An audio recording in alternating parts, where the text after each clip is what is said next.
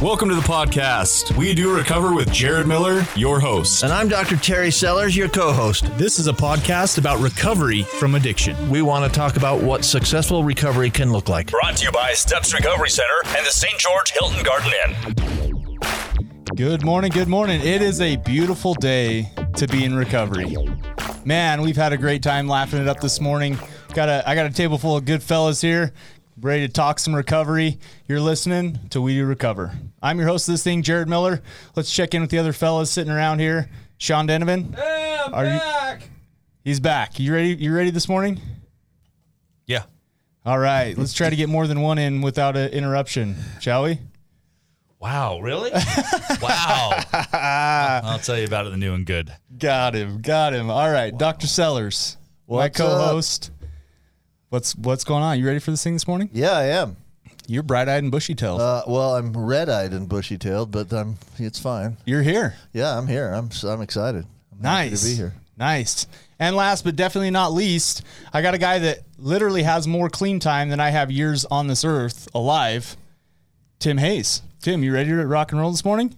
I think I am. Glad to be here. Glad to be anywhere. You know that. Nice, nice. Episode 47, part one, is brought to you by our sponsor, Steps Recovery Center. It's if you have a loved one who needs help. I know. Do you see that? I, I had it. I had a. He was about to advertise for a, for a local uh, for a local inn. If your loved one needs help, reach out to Steps Recovery Center. You can call them at 801 800 8142. All right. Well, let's start off with some new and goods. This thing's been rocking and rolling. Let's start with you, Dr. Sellers. What's new and good? Use some positive psychology to identify positive things in your life. Wow, it's Yeah. a lot of instruction. I'm all worried about what I'm going to say now. What if I don't fit the bill? All right, I got a new and good today. I don't right. always have a new and good, but I've got a new and good today. Tomorrow, now I get this isn't today, but tomorrow I will have been married for 39 years. Congratulations. congratulations. Yes, my wife is with me on this trip, which doesn't happen all the time. My wife came down. This uh, weekend is a little bit of our wedding anniversary celebration, and so that's pretty. It's not new because it's 39 years old, but it is awfully good. That's So, beautiful. There you go. Beautiful. Yeah, my What's- wife. My wife on the drive over here, by the way. She mentioned to me. She said, "You might have something to say now in the new and good," and I'm like, "So I was, so I was going to pull her leg, right?" Uh, Which I did. I said, "What?" And she says, "You're not going to be married. You're not going to make it to 39 years with that attitude." Nice. Yeah. She's amazing. Yeah. We love her. Congratulations to the both of you. Hope you guys Thanks. have a great, great time celebrating down here in Southern Utah with us. Yeah, Let's thanks. check in with our guest, the guy that t- came to talk to us today. Tim, what's new and good? What's going on in your world, buddy? I want to tell him congratulations on uh, 39 years. I I don't think I could be with anybody that would tolerate me for that long. well, that's So, the miracle right there. Somebody tolerated me for 39 Yeah. years. Yeah, it's, I've had two practice marriages to to get this one uh, right. So A couple warm ups. I yeah yeah I'm a second half team. You know I'm a, I'm a There second half player. Come back, score Yeah. a touchdown in the end. Um, I, what I've been really grateful for this week. Um, some friends of mine visited from out of town, and 11 years ago today, I was on about my third or fourth day of um, radiation and chemo from stage four throat cancer, and just they didn't they didn't plan it that way, but. Uh, the guy that uh, helped me the most, he went through it before I did. So Wow. both so both of them uh, made a long trip to visit with me and share with me exactly what was going to happen, the almost down to the day. Um, and I think it would have been a whole lot more difficult without those two. But anyways, they showed up in town, and I, I, I got to spend some time with them. Uh, Eleven years to the day that I started that. So uh, I'm just I'm I'm grateful, man. When I say glad to be here, glad to be anywhere, I I mean it most days. So that's I love mine. that. You're truly never alone, right? Right. Ah, that's I didn't I didn't have to go through that by myself. That thank you. That is that is a man. Talk about knocking it out of the park. That's an amazing new and good. Yep. All right, Sean Denovan, top that guy. I can't. Oh, I can't, but I found Wait, it's not a competition. Why are you making Sure it top is. Tell us Of what's new and good in your life, Sean. I have I have found my geography of Zen. geography of Zen. Yes. Explain. Stage one is between I forget the highway name, but it's between Crystal Springs and Tonopah. It's where the alien highway is. okay. Okay. Stage two is between Austin, Nevada and Ely, Nevada on Highway 50. Straight, long stretches of oh, road, motorcycle, very few cars, zero people, just me and there. It's awesome.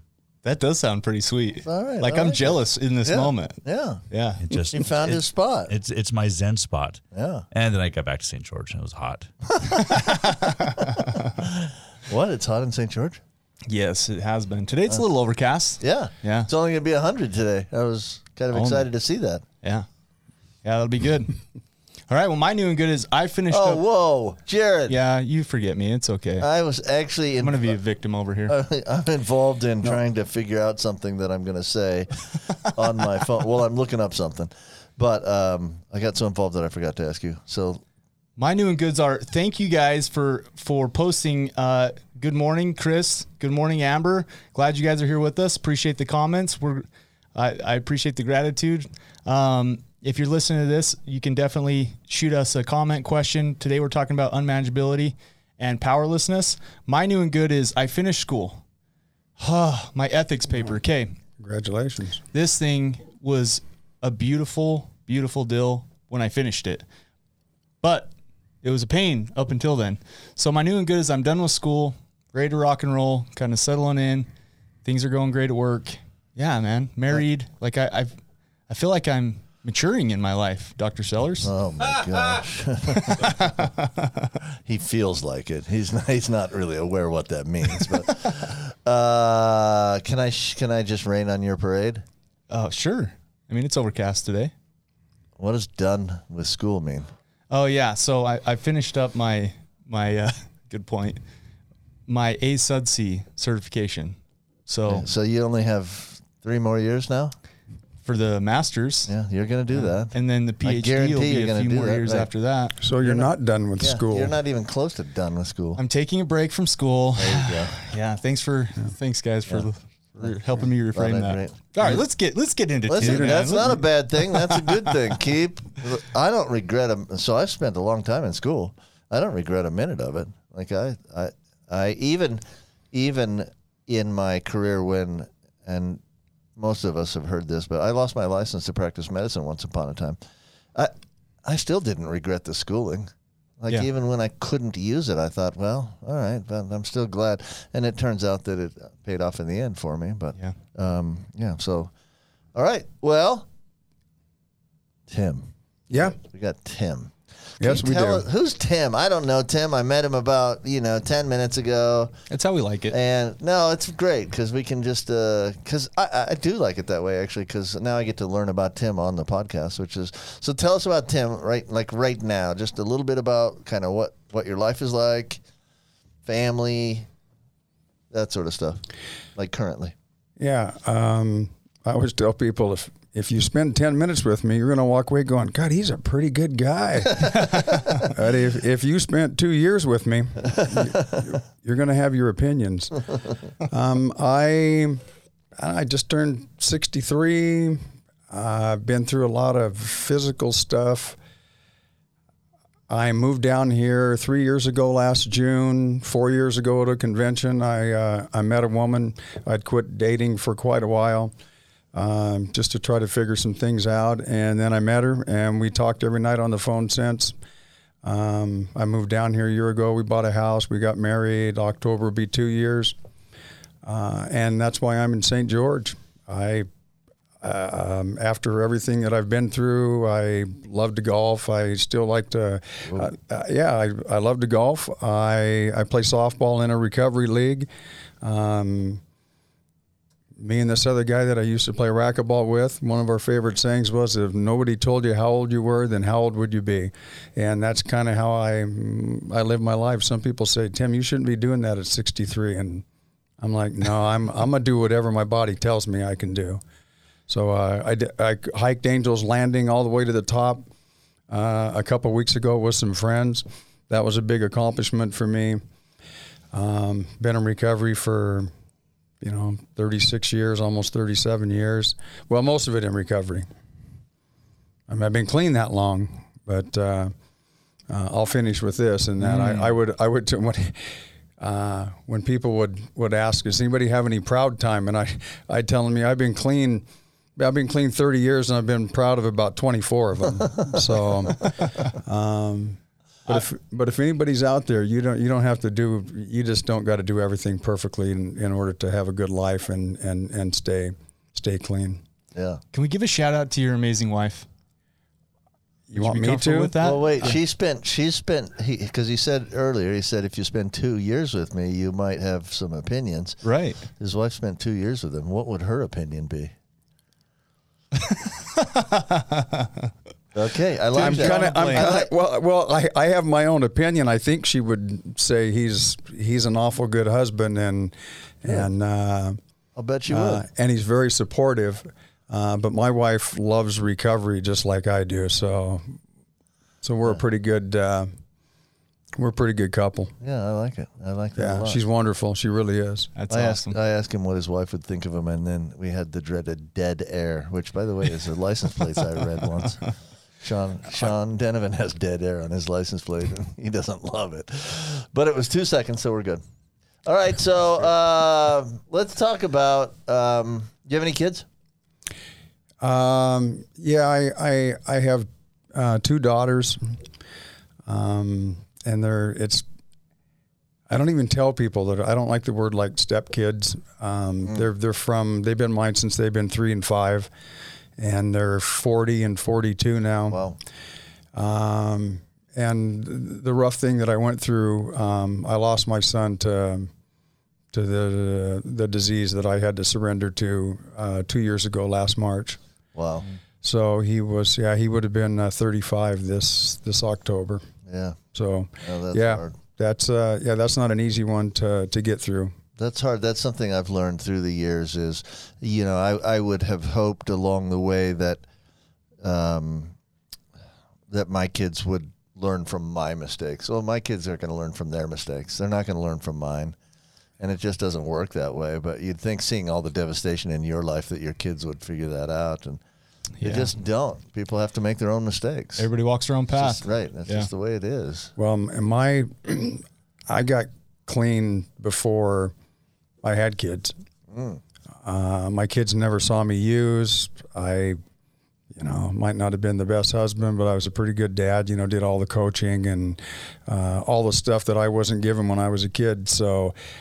Uh, a lot of the work I did in early recovery was I want to be that type of dad. Yeah. Yeah, give back some service work. Abs- absolutely. Well, I wanted my kids to to grow up to uh, to do it for their kids. So Absolutely. yeah.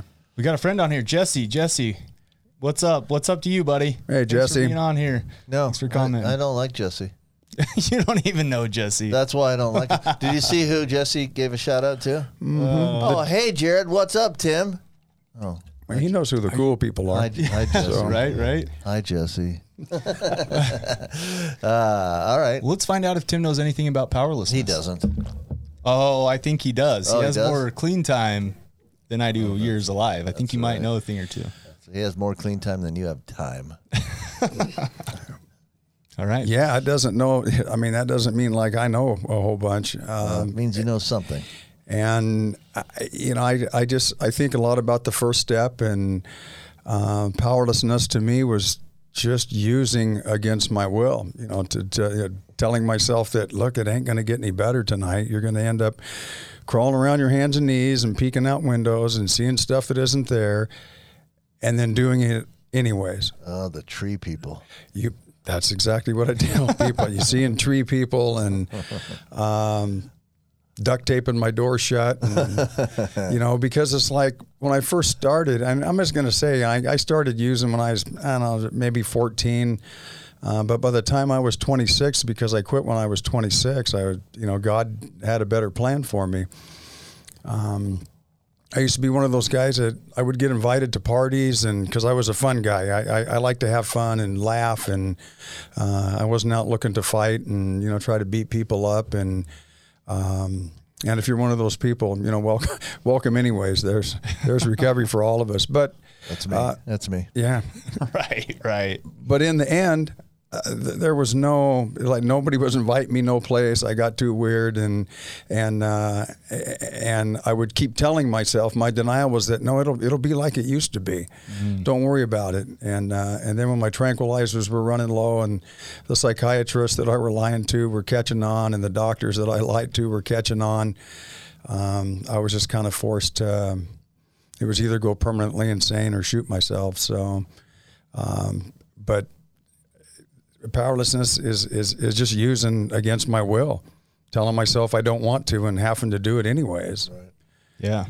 Yeah. And, and I find it interesting. uh, We talk about the powerlessness we have of our over our disease, right? You want to stop using, but you can't stop using. And oftentimes people feel like that that is kind of like a cop out or that's you know what I mean? So explain maybe explain to me and I know in some literature, some fellowship literature, it basically states you're not responsible for your disease, but you are responsible for your recovery. How does that look with powerlessness? Um, In other words, where does where does the powerlessness end and the recovery start?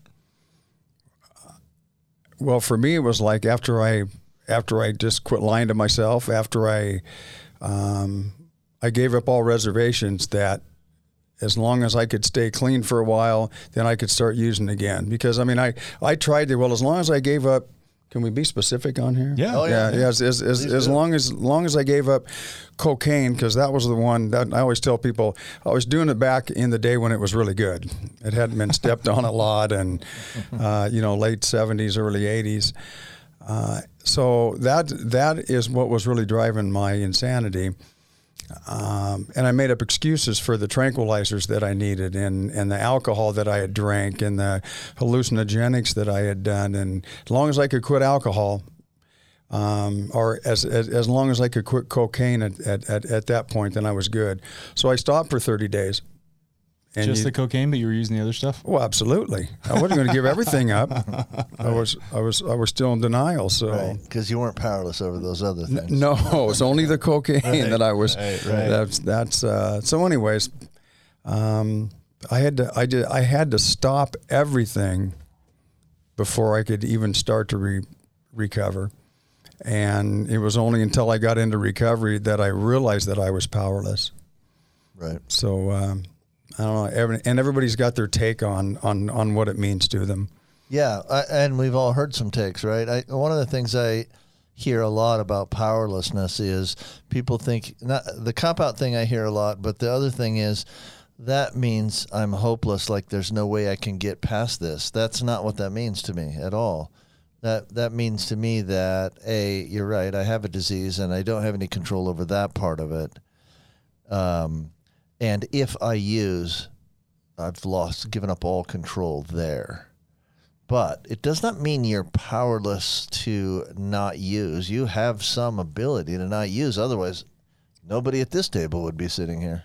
Right, right. And my take on powerlessness is, is kind of this: it's being able to surrender, like Tim talked about. He had to surrender, right? He had to acknowledge that he was where he was, that he had a disease, and be able to respect it enough not to go back to it. So powerlessness means to me is once you have some some clean time underneath your belt, the acknowledgement that you can't use socially. Like I can't go to a bar and just be a, a social drinker. I can't go and get a prescription filled and socially take pain medication. Like I, I'm powerless over that. As soon as as soon as I use that first time, my disease is reawakened. Well, the other thing about powerlessness is, in, uh, uh, with Tim's story, is social using and duct taping your door shut are different things, right? That's a slightly different level. Like the people with real addiction, most of them aren't socially using anymore. I mean, they might go to the bar to drink, but they've already had some stuff before they got to the bar, right? Right. And then they're going home to have some more stuff, and and that's that's kind of a powerlessness thing for sure. Well, people with an addiction problem understand, and it's why I hang out where I still hang out. Um, I did so much of drug A one night and then a whole bunch of drug B that my experience, uh, the best I could remember was my heart was beating at 100 miles an hour and then it just stopped and I couldn't breathe. Um, it's like my eyes were awake and I knew what was going on, but I couldn't breathe. And I, you kind of do that real quick. I don't remember if I was out loud, but I remember thinking to God that, man, I, I need to, hurt, you know, get over this. And, you know, I, I promise, I promise. And, um, and then somehow coming out of that, because I thought I was going to die. I thought I had, I'd, I'd done what I'd heard about. Um, and most people would not even get to that point. Um, but an addict will do it again the next night, knowing what could possibly happen. Anybody, anybody with an addiction problem, because that's that's where I was at towards the very end of my using. That's that's that's the powerlessness of this disease. No question. Absolutely. For me, my analogy is, and I may have said said this on here already, but for me, I've always thought, you know, I could use morphine tonight and get away with it. I, I guarantee it. I could use it tonight and get away with it. What do you mean by as far as get away with it? Like I could, maybe nobody would find out. Okay, so Like- you wouldn't get caught. Yeah. Yeah. But the problem is, if I use tonight and get away with it, like I don't stop when I get away with it, Right. right? I stop when the cops show up at my door and want to talk to me, or you know, I stop when the bad stuff starts happening. I don't stop when I get away with it. Right. So yeah, I could use tonight and get away with it, but I'm going to use tomorrow if I do that, almost guaranteed. and what you and Tim are saying, I think, is perfect, right? It's it's so quick little story here, and it reminds me of powerlessness. When I was a kid, I was in fourth grade, and for Christmas, my dad bought me a little YZ80, little dirt bike. Yeah. Okay. Little, little Yamaha. Yep, loved it, and we had some dirt fields. And before, and I was so excited. I wanted to get out there and I wanted to, I wanted to fire that thing up. Right, I had my helmet on. I'm all pumped up. This little kid, and he he made me sit down, take off my helmet, uh-huh. and dead, you know, a little father son moment. he oh, said, shoot. "Jared, I want to tell you something first. The day that you do not respect the power that that bike has." Will be the day that you hurt yourself and possibly somebody else. Which is today for you, because you're sitting on that thing and you want to climb to the top of the mountain and then jump off. Probably that first day, right? Probably, but but it's the principle's the same. If if you do not, once you get some clean time underneath your belt, if you can't look back and, and respect the power that your disease has, and you tell yourself, "Oh, I can use," like you're saying, Doctor Sellers, I could use morphine tonight and get away with it. Okay, maybe you wouldn't get caught, but you're powerless to stop. Right, Once you sure. start that train, Sure. you're not going to be able to that very easily stop that locomotive. Yeah. Does that make sense? Am I making sure. sense? Oh yeah. So it's, For it's sure. having a, a, a form of respect for the disease that you have. Yeah. Tim, how'd you get started? Like, what was, uh, you said you started at age 14. What Well- was that? Like, how was that? What, what drugs at the time? And that's, A- actually, I was nine and I loved the smell of gasoline. So I, at nine, and I'm really, I'm, I'm looking at like nine year old kids today or 10, 11 year old kids huffing. Um, and I just, I love the smell of gas. And then when I, I found out what it did to me. Right. I really liked that. Yeah. Uh, I mean, I, I just one of them kids. I didn't like the way I was raised. I was a weird. I, I, I like to. I, I had all those labels that they had no medicine for back then. Right. You know, I was that kid sitting out in the hallway. You know, at uh, at school because I couldn't sit still. I was disruptive, but for some reason that stuff made me feel good. And then I knew by the time I was in like sixth or seventh grade that if it said used with adequate ventilation or maybe harmful if inhaled or swallow, I could put in a baggie and, and do. I better inhale or At a- swallow. yeah, at an at an early age. So uh, that was my start. And then you know, I was a freshman in high school. You know, you used to. That's when I got drunk the first. And my first time, I chugged a bottle of uh, homemade wine because it tasted good. Three quarters of a bottle, all at one shot. That that was my first time of really getting drunk, and I was just off and running from there. I didn't. You know, I'm not one of those guys that ever just said, "Hey, you know, two beers and I'll go home." You know, you know, two hits off a pipe and, and I'm going home. That was never me. What was the experience of that three quarters of a bottle of wine? Did you did, did you like the way you felt after that? I was in get sick. I was in Everett, Washington. We were at a youth fast pitch tournament. okay. and we gotten beaten out that day. And one of my friends' older sister had it. Uh, she gave it to him, and I just all I remember is people were laughing at me the next day. Uh, I had made a complete fool of myself, uh, trying to run around half naked out of the Motel Six that we were staying in. Uh, and it seems like that's what alcohol did to me a lot. Let's So- let's let's analyze that for just a second, right? What kid likes being laughed at? Like that's not what we're going for. No, but the right? attention that he class, received was class a reward, clown and right? attention is something Yep. for sure, but Yeah. being laughed at isn't something that kids like, and yet you repeated the activity, Absolutely. right? I, like I said, once once I was starting, I was I was going to go. Um, I didn't uh, realize what our timer looked like. Hey, it's been great so far. Be sure to join us for episode 47, part two. After our quick little message from our sponsor, please feel free to leave comments. Appreciate you guys. We'll see you in a minute. You are listening to We Do Recover with Jared Miller and co hosted by Dr. Terry Sellers. We'll be right back after this short break with more of We Do Recover with Jared Miller, sponsored by Steps Recovery Center and the Hilton Garden Inn. I'm Desmond Lomax, one of the clinical executives here at Steps Recovery. And once you become of the Steps family, you're just a part of the Steps family. A lot of us have overcome substances, overcome addiction, and now we're able to help other people. Second of all, we're also going to help you in a way where you can afford to be helped. Third of all, we're going to give you the same quality that many organizations are charging two to three times. And it's more about you than it is about our organization.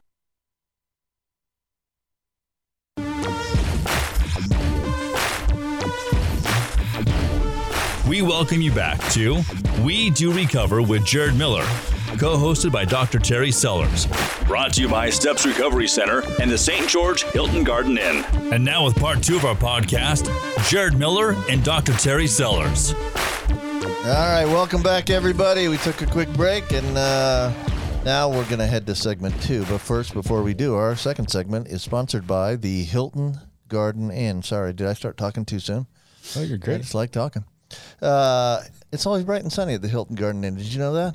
I did. Yeah, stayed there last night. It's a beautiful place. Again, always uh, good and accommodating. The amenities are great at the Hilton Garden Inn. The pool is amazing. That's a great pool, actually.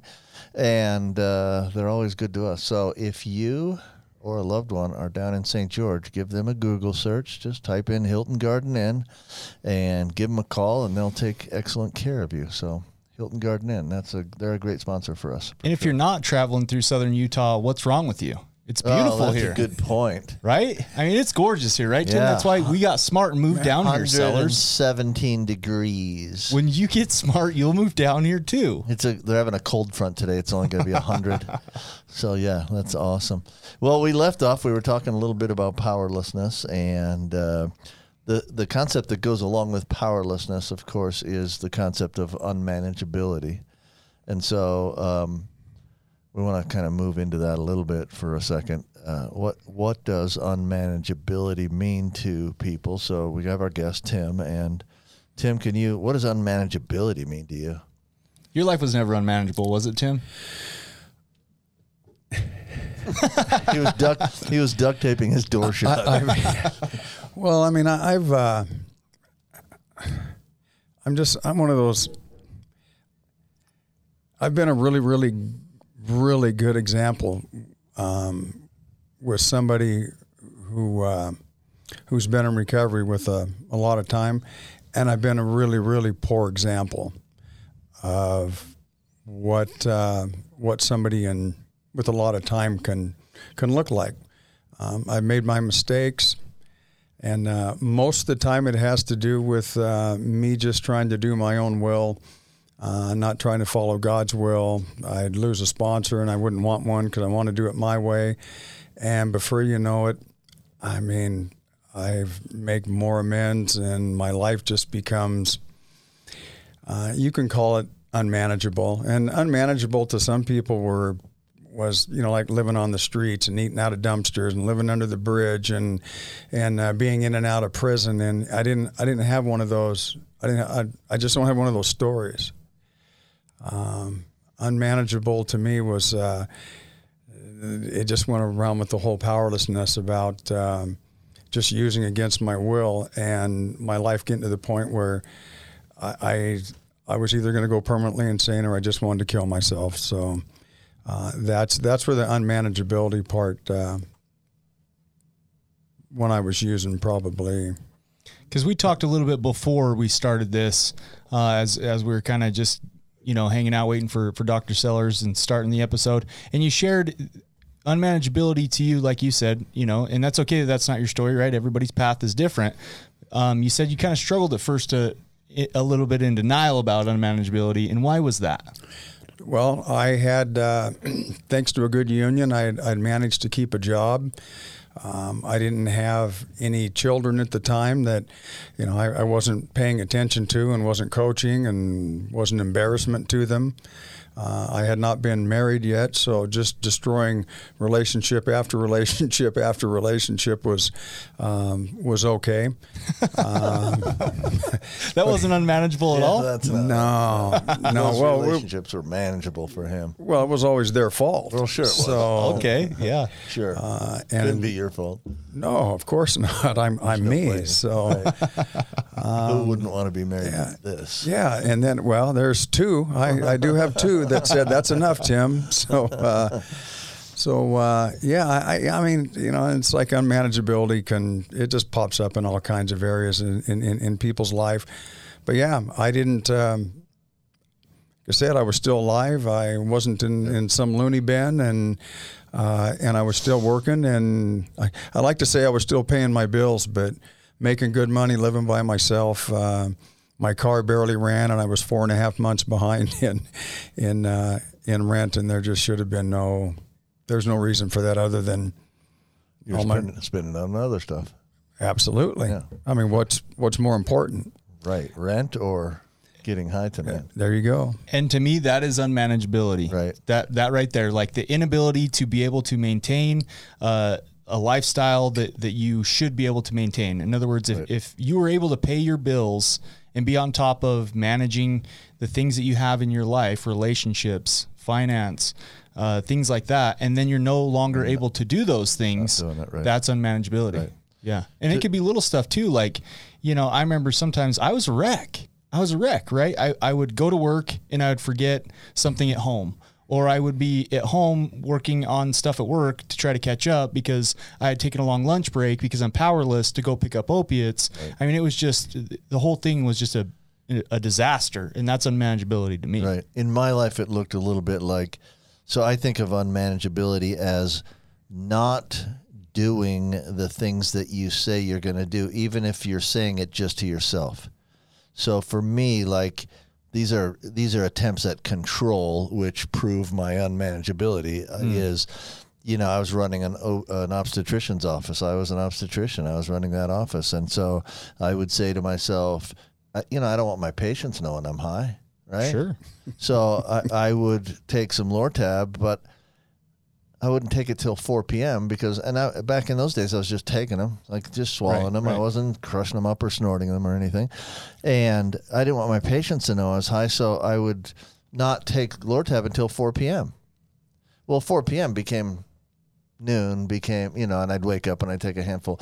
That to me was my unmanageability is I, I couldn't keep my own word to myself. I'm not going to take them before 4 p.m Right. or you know the limits the, the attempts at control of i'm only taking 10 lortabs today and you know i'd look up and i'm 40 in and you know it's like uh, it's it was that was the unmanageability to me i couldn't control it and i tried and i wanted to and i said to myself i want to And it's a direct it's a direct effect or it holds hands with powerlessness. Right. The powerlessness piece is what creates the unmanageability is fo- from what I understand it. Right, Tim? Yeah, yeah, because you're, you're almost talking about the same thing. Yeah Was I was I powerless? Um, you know, it's like I had to I had to use, and every time I used, I became unmanageable. right Yeah, yeah. Perfect example of that I remember being invited to go on family trips, right? And I would have I would get my prescription and I would have X amount I could take per day, right? And here's the powerless piece. I would always run out early. Sure. And so therefore I became unmanageable because I had to make up some kind of lie to leave the vacation and drive home early to get more, right? Whole disaster. I was I was just thinking about like not being able to follow through with commitments hmm.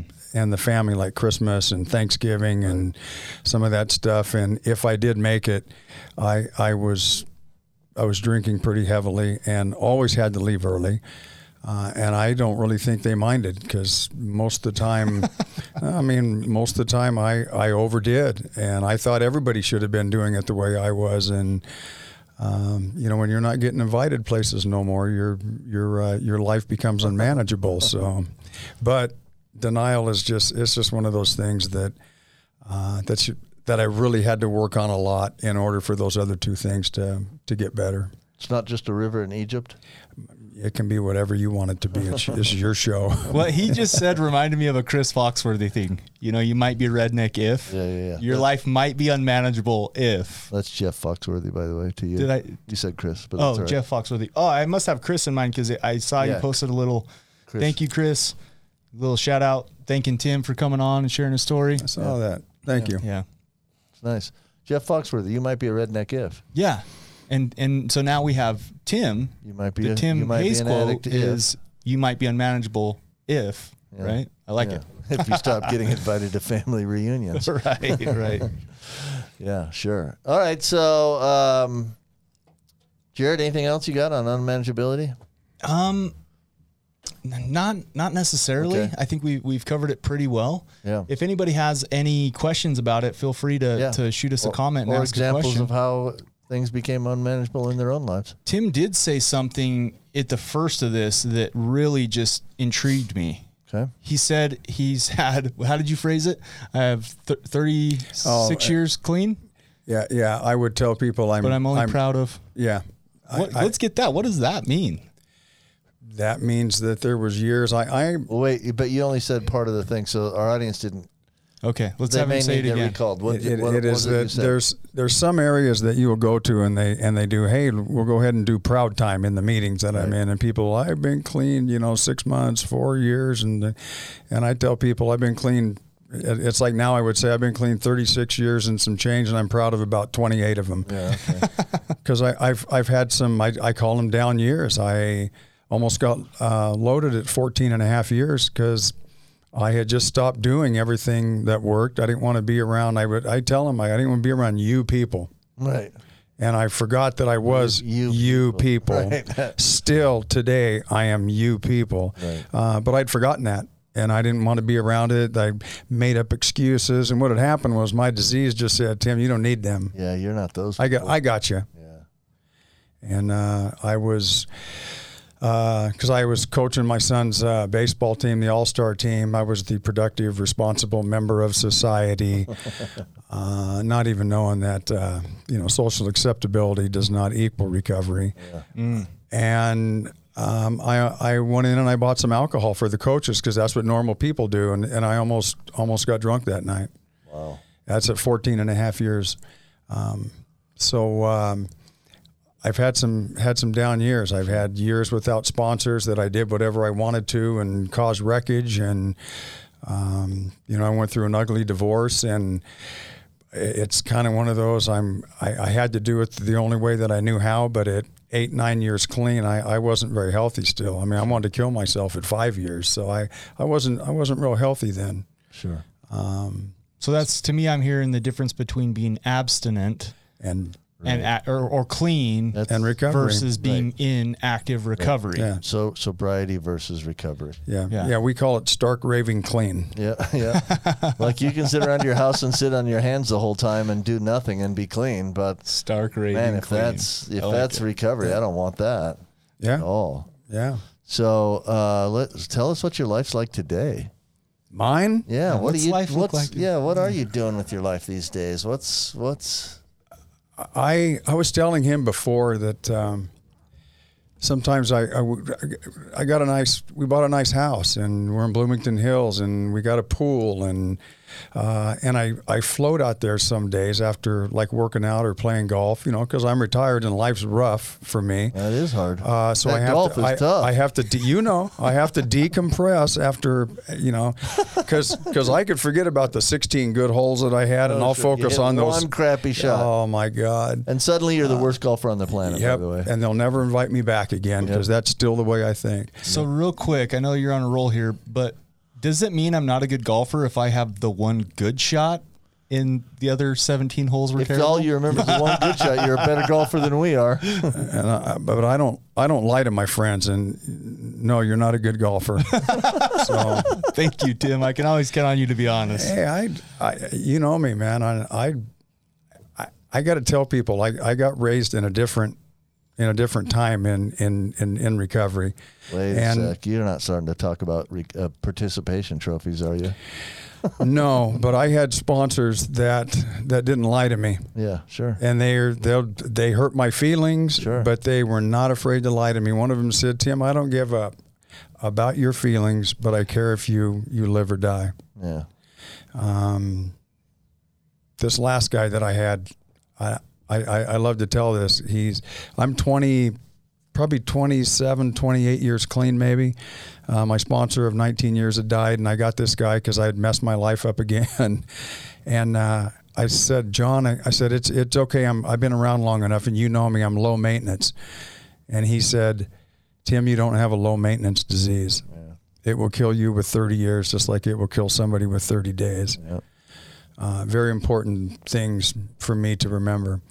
But my life is is good after not being able to walk two years ago uh, because of some severe back problems, to the cancers that I had, to all these operations that I had, not knowing if I was going to have a leg or uh, even be living.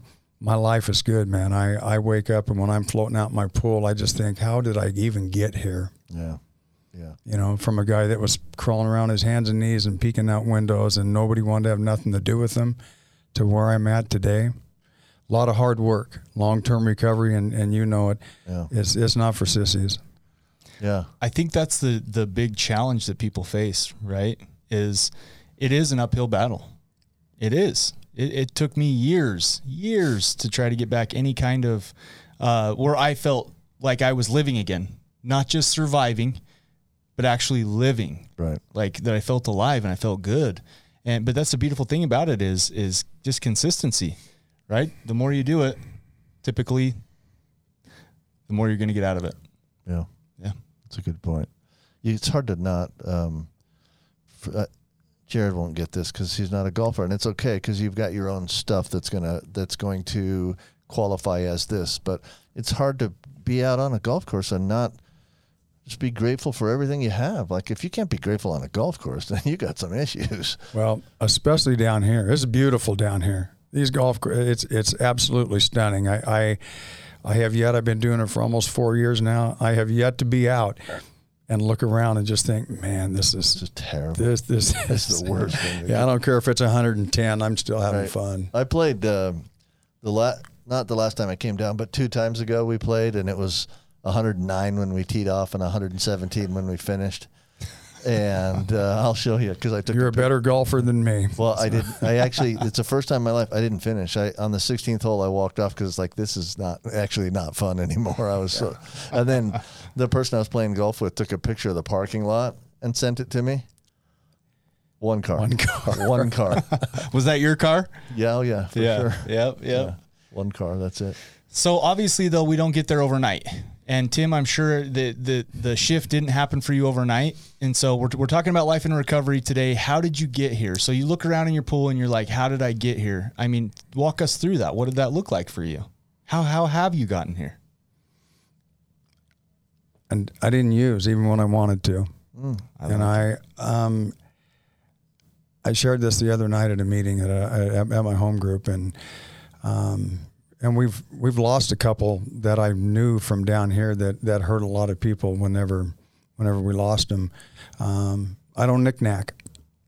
I don't. Uh, recreational weed has never been okay with me.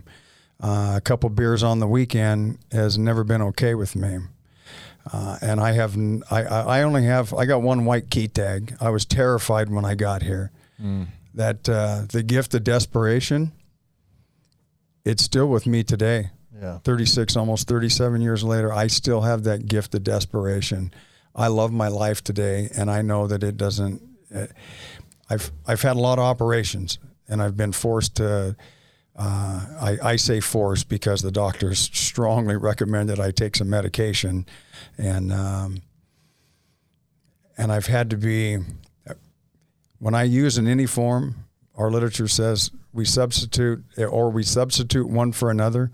We release our addiction all over again, and my mind and body doesn't know the difference between the doctor giving me uh, morphine or liquid oxycontin or if I get it on the street. It's the same stuff that goes into me. It does the same thing.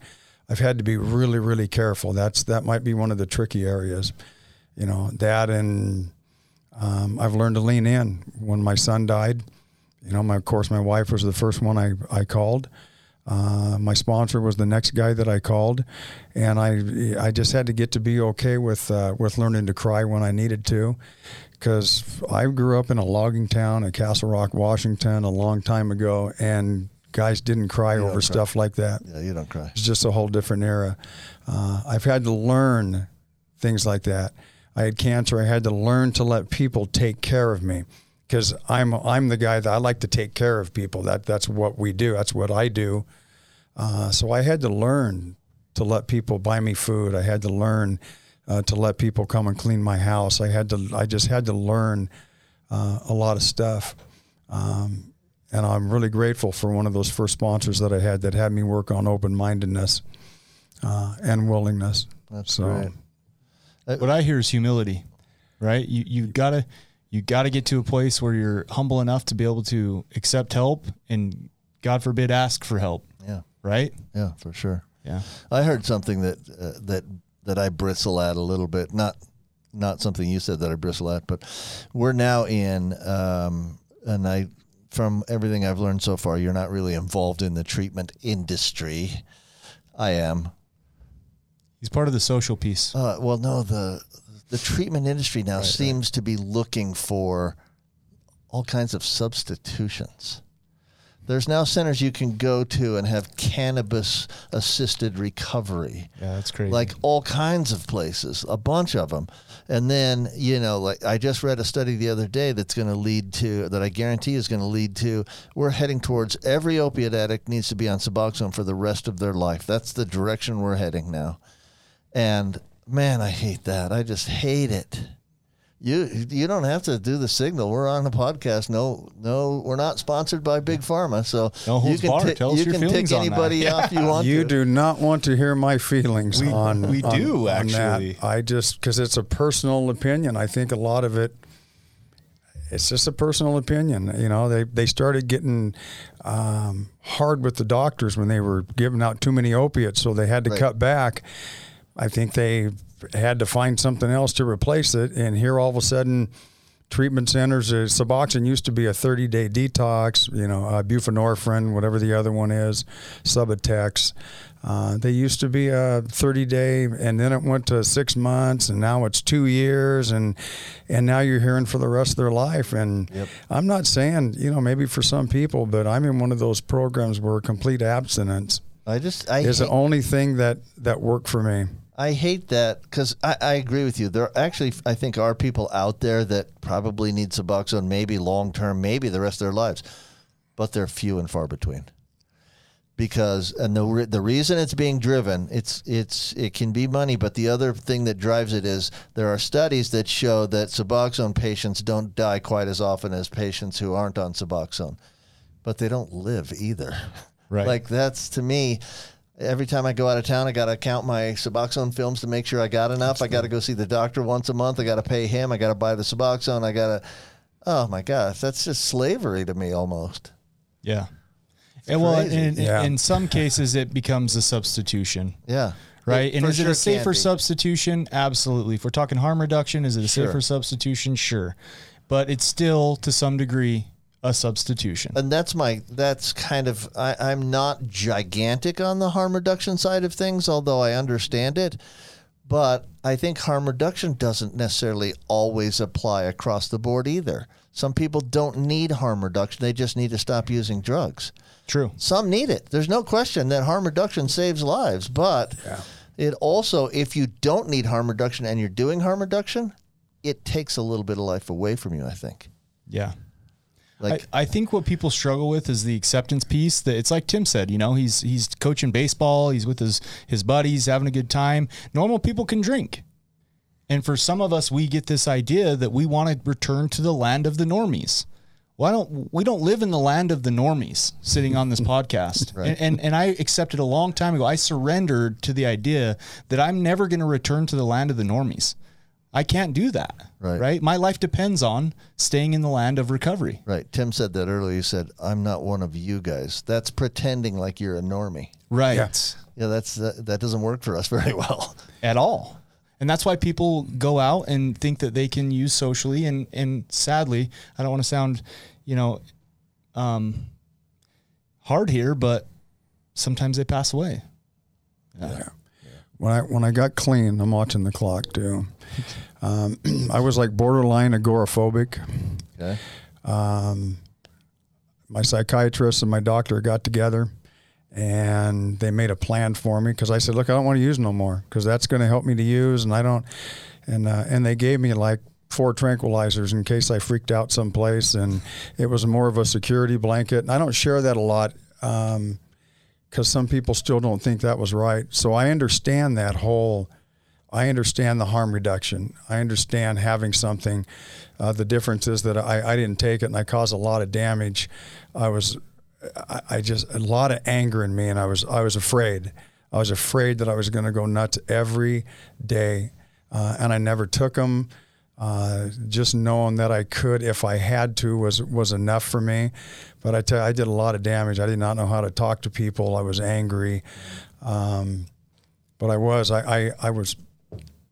Keep going. You're fine. No, I was. I was. I was under some type of psychiatric care, um, and uh, and I just chose not to use. So.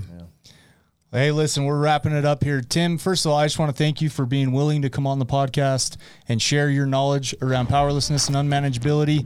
Thank you, co host Dr. Sellers, for being here. And thanks, Sean Denovan. Next week, we will be here for episode 48. It's going to be a great one. Hope to see you guys then. Like, comment, share, please. Somebody needs to hear this Thank message. you for joining us today on We Do Recover with Jared Miller. Help us spread our message of hope. Like, comment, and share. If you have any topics or ideas for future shows, please share that on our Facebook page. That Facebook page is We Do Recover with Jared Miller. If you or a loved one needs help, please reach out to us. Again, thank you for listening. Brought to you by Steps Recovery Center and the St. George Hilton Garden Inn.